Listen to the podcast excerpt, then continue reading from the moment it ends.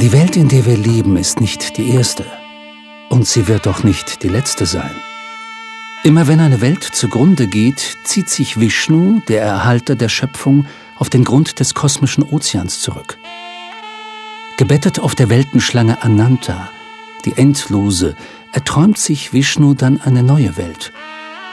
Wenn aus seinem Bauchnabel eine Lotusknospe hervortritt, auf der der Schöpfergott Brahma Platz nimmt, kann das Leben aufs Neue seinen Lauf nehmen.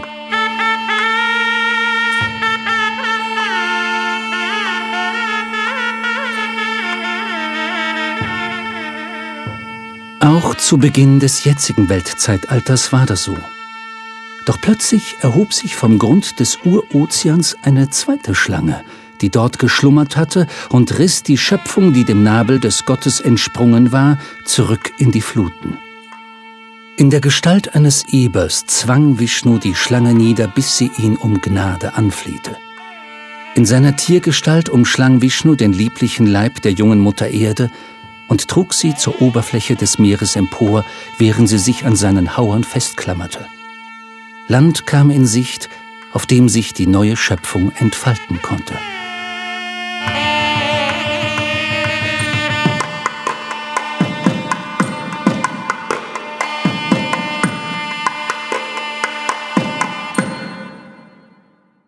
Das Bild der Schlange zieht sich durch die gesamte indische Geschichte.